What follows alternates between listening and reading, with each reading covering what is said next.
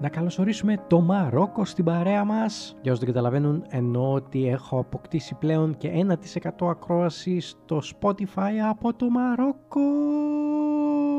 Πάμε λίγο ρε. Πάμε λίγο ρε ξενιτιά ή VPN. Δεν ξέρουμε τι από τα δύο μπορεί να είναι, αλλά δεν με νοιάζει. Εγώ θεωρώ ότι κάποιος εκεί στο Μαρόκο τρώει μαροκοφαγητά, τα οποία δεν ξέρω ποια είναι, αλλά δεν έχει σημασία. Μπορώ να τα ψάξω στο ίντερνετ. Πλέον δεν υπάρχει, δεν ξέρω. Υπάρχει, δεν ξέρω να ψάχνω. Και αλήθεια είναι ότι στο ίντερνετ πλέον μπορείς να βρεις τα πάντα, αλλά το θέμα είναι ότι πλέον μπορείς να βρεις παραπάνω από αυτά που χρειάζεσαι. Δεν ξέρω αν με καταλαβαίνετε. Παλιά, ρε παιδί μου, για να βρεις κάτι, έπρεπε ή να έχεις κάποια εγκυκλοπαίδεια ή να έχεις κάποιο γνωστό που το κατέχει το αντικείμενο ή αλλιώς έμεινε αιωνίως με την απορία. Με, μετά βγήκε το ίντερνετ, το οποίο είχε κατά κύριο λόγο τις κανονικές γνώσεις. Αυτές δηλαδή τη εγκυκλοπαίδεια τις είχε πλέον η, το ίντερνετ. Έλα όμως που ξεφύτρωσαν και άλλα πράγματα μετά από το ίντερνετ και πλέον έχεις πολύ περισσότερες πληροφορίες από αυτές που χρειάζεσαι για το ίδιο θέμα. Δηλαδή, πες ότι ψάχνεις πόσα δόντια έχουν οι πολικές αρκούδες. Υπάρχει σίγουρα περίπτωση να ψάξεις στο ίντερνετ και να βρεις ότι υπάρχουν σελίδες που λένε ότι έχουν από 35 έως 194 δόντια. Τα νούμερα είναι τυχαία, έτσι τα μου βγάλω το κεφάλι μου. Επειδή μου εννοώ ότι υπάρχει μεγάλο εύρος. Δεν υπάρχει περίπτωση να μην βρεις σελίδα που να λέει ακόμα και το πιο περίεργο πράγμα για τα πιο ηλίθια πράγματα. Δηλαδή, μπορεί να ψάχνεις κάτι για, για το παραμικρό που δεν θα ασχοληθεί κανένας. Όπως ας πούμε, αν τα μυρμήγκια έχουν οσμή. Θα βρεις και ένα site που λέει το πραγματικό και θα βρεις και ένα site που λέει το ακριβώς αντίθετο. Το οποίο δεν καταλαβαίνω ποιος είναι αυτός που το δημιουργεί; Δημιούργησε. Δηλαδή, ποιος ξύπνησε ένα πρωί και είπε: Λοιπόν,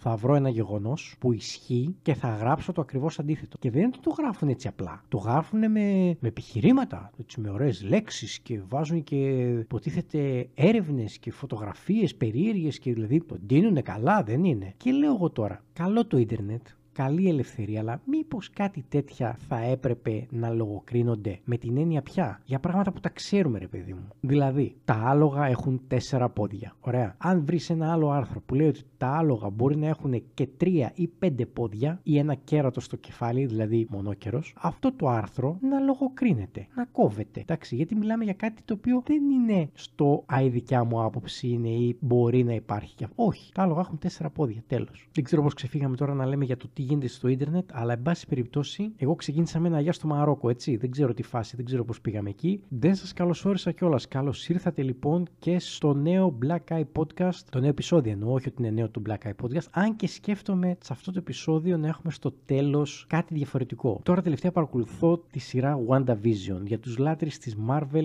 ξέρουν τι είναι αυτό. Για τους μην λάτρε της Marvel είναι μια σειρά την οποία δεν πρέπει να δουν. Κυρίως γιατί δεν θα καταλάβουν Χριστό και δεν θα έχει και νόημα. Δηλαδή δεν την ευχαριστηθείτε, επειδή μου. Θα χάσετε τζάμπα το χρόνο σας. Αυτοί που το ακούτε στο Spotify, αν δεν θέλετε τέτοιο κομμάτι, να ξέρετε θα είναι πάντα στο τέλος. Οπότε μπορείτε να το κλείνετε και να μην συνεχίζετε να το ακούτε. Μετά, μετά από αυτό δεν θα έχει τίποτα να ξέρετε. Δηλαδή δεν χρειάζεται να ακούτε. Για τους λάτρες της Marvel όμως, όχι λάτρες, αυτούς που παρακολουθούν τις ταινίες τέλος πάντων, έτσι. Είναι πολύ καλό, ρε φίλε. Και όχι από άποψη ποιότητας, δηλαδή δεν είναι ότι είναι κάτι το οποίο δεν έχει ξαναγίνει. Βασικά είναι κάτι που δεν έχει ξαναγίνει, η αλήθεια είναι. Δεν έχει ξανασυμβεί ποτέ αυτό. Ενώ δεν είναι κάτι ότι κινηματογραφικό αριστούργημα κτλ. Αλλά είναι έτσι στημένο και δημιουργημένο, το οποίο είναι φανταστικό και θα ήθελα να μιλήσουμε για αυτό στο τέλος. Και σκέφτομαι ότι επειδή βγαίνει μια φορά τη βδομάδα αυτό, να βγάζω κι εγώ ένα επεισόδιο μετά από αυτό και στο τέλος του επεισοδίου να λέω και δύο-τρία λογάκια για τη γνώμη μου. Έχει πολύ ψωμί αυτό το WandaVision. Α περάσουμε όμως τα καθημερινά τα δικά μας. Ο Μπομπυράνθρωπος άρχισε να βγάζει δόντια, οπότε ήταν πάρα πολύ γκρινιάρης μια εβδομάδα. Πολύ γκρινιάρης βέβαια για τα δεδομένα τα δικά του, γιατί από ό,τι ακούω από άλλες εμπειρίες μανάδων και πατεράδων, μάλλον αυτός ήταν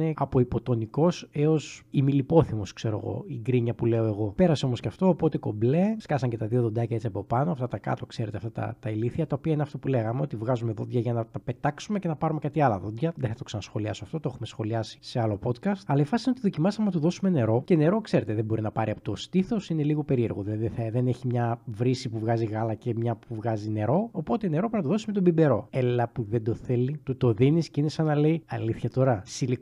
Σιλικονούχο βυζί. Κάτσε ρε φίλε, τι είμαστε εδώ, τίποτα τυποτένι. Φέρε αληθινό βυζί, αλλιώς δεν τρώω τίποτα. Και το φτύνει, όχι το νερό. Το μπουκάλι, δεν το θέλει καθόλου. Και πώς να το δώσεις νερό, με τη χούφτα. Τι να τον κάνω, να του βάλω τη μούρη πάνω από ένα πιατάκι σαν να είναι σκύλος και να αρχίσει να γλύφει, μπας και πάρει λίγο νερό πάνω του. Τι γίνεται αυτό το πράγμα; Οπότε βρήκαμε ευκαιρία και πήραμε αυτά τους δοσομετρητές, κάτι που έχουν 0,5 ml που τους δίνεις βιταμίνες. Είναι κάτι σαν σταγονομετρητής, ρε παιδί μου. Σαν μικρή σιριγκούλα, αλλά χωρίς σύριγγα, ξέρετε, καταλαβάτε. Σαν να κάνεις δοσομέτρηση και είναι 0,5 ml. Το παίρνει στο στόμα αυτό και το πιπιλάει. Οπότε επειδή είναι γυάλινο δεν τον πειράζει και του δίνουμε με αυτό. Και λέω εγώ τώρα, αν ήμουν μέσα στο μυαλό του μωρού, σκεφτείτε το λίγο. Θα μας έβλεπε και θα έλεγε Πω, πω, ρε φίλε, πολύ φτωχή αυτή η οικογένειά μου. Και νερό με το σταγονόμετρο μου δίνουνε. Πρέπει να είμαστε πολύ φτωχοί τελικά. Ε, ναι, ρε φίλε, νερό με το σταγονόμετρο του δίνουμε 0,5 ml τη φορά. Ενώ κάθε φορά που του δίνουμε, όχι μια φορά και. Δεν καταλάβατε έτσι. Δεν καταλάβατε. Να το... Καταλάβατε, έλα ρε, έξυπνηστε. Καταλάβατε. Εντάξει, όλα καλά. Επίσης είναι εντυπωσιακό το μωρό που γελάει με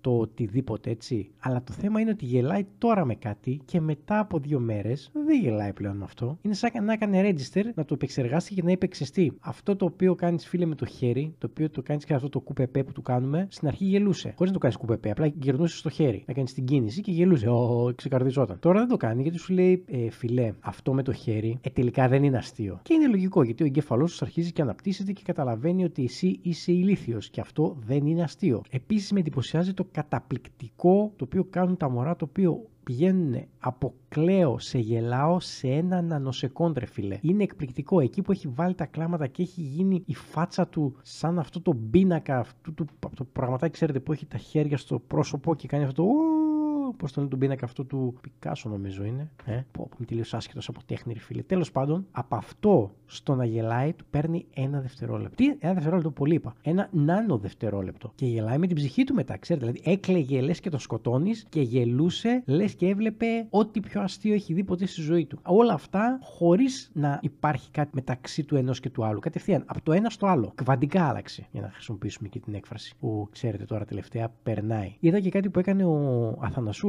που έβαλε στο, στην περιγραφή του YouTube κάτι λέξεις άσχετες, ξέρετε, αυτές που έχουν πολύ πέραση για να κάνει ένα τεστ για τον αλγόριθμο, το οποίο μπορεί να το κάνω κι εγώ. Οπότε, αν δείτε κάτι στην περιγραφή, αστείο γιατί δεν κοιτάει ποτέ κανένας στην περιγραφή, ποτέ κανένας για κανένα λόγο. Αν δείτε λοιπόν τίποτα περίεργες λέξεις, μην αγχωθείτε, είναι, θα κάνω κι εγώ ένα τέτοιο τεστ να δω λίγο τι παίζει. Μου κίνησε την περιέργεια ο Αθανασούλης. Μην ξεχνάμε, έχει το γνώση σε αυτόν, έτσι. Πολύ καλό podcast, να το ακούσετε, το προτείνω ανεπιφύλακτα. Είναι λίγο αραιωμένο βγαίνει, αλλά όταν βγαίνουν είναι δυνατά επεισόδια. Μία ώρα, μία ώρα και ένα τέταρτο με πολύ καλούς επιστήμονες. Θα ήθελα πάρα πολύ να τελειώσει λίγο γρήγορα αυτή η καραντίνα, αυτό το πράγμα τέλος πάντων που υπάρχει, γιατί η καραντίνα πλέον δεν το λες, είναι κάτι άλλο πλέον έχει γίνει. Κάτι απαγορεύσεις λέει από τις 6 και μετά, γιατί από τις 6 και μετά δεν κολλάει, ξέρετε, αυτά έχουν πει όλοι αυτά. Είναι πολύ γνωστά όλα αυτά. Γιατί τώρα που έχω και άδεια, ψήνομαι να πάω κάποια μέρα Θεσσαλονίκη να παίξω και λίγο DD, ρε φίλε, με κάποιον ε, DM. Και επειδή ο Βασίλης ο Κατέρης είναι DM και από ό,τι μαθαίνω είναι δυνατός DM, θα ήθελα λοιπόν να παίξω κι εγώ σαν παίκτης, ρε παιδί μου. Γιατί πάντα όταν κάνω κάτι τέτοια παιχνίδια, πάντα κάνω εγώ τον. Δεν θα πω DM, γιατί DM δεν είμαι, είμαι πολύ κακός σε αυτό, δεν το έχω μάθει καλά. Αλλά στα παιχνίδια που χρειάζονται κάποιον κακό, τον κάνω εγώ, ρε παιδί μου.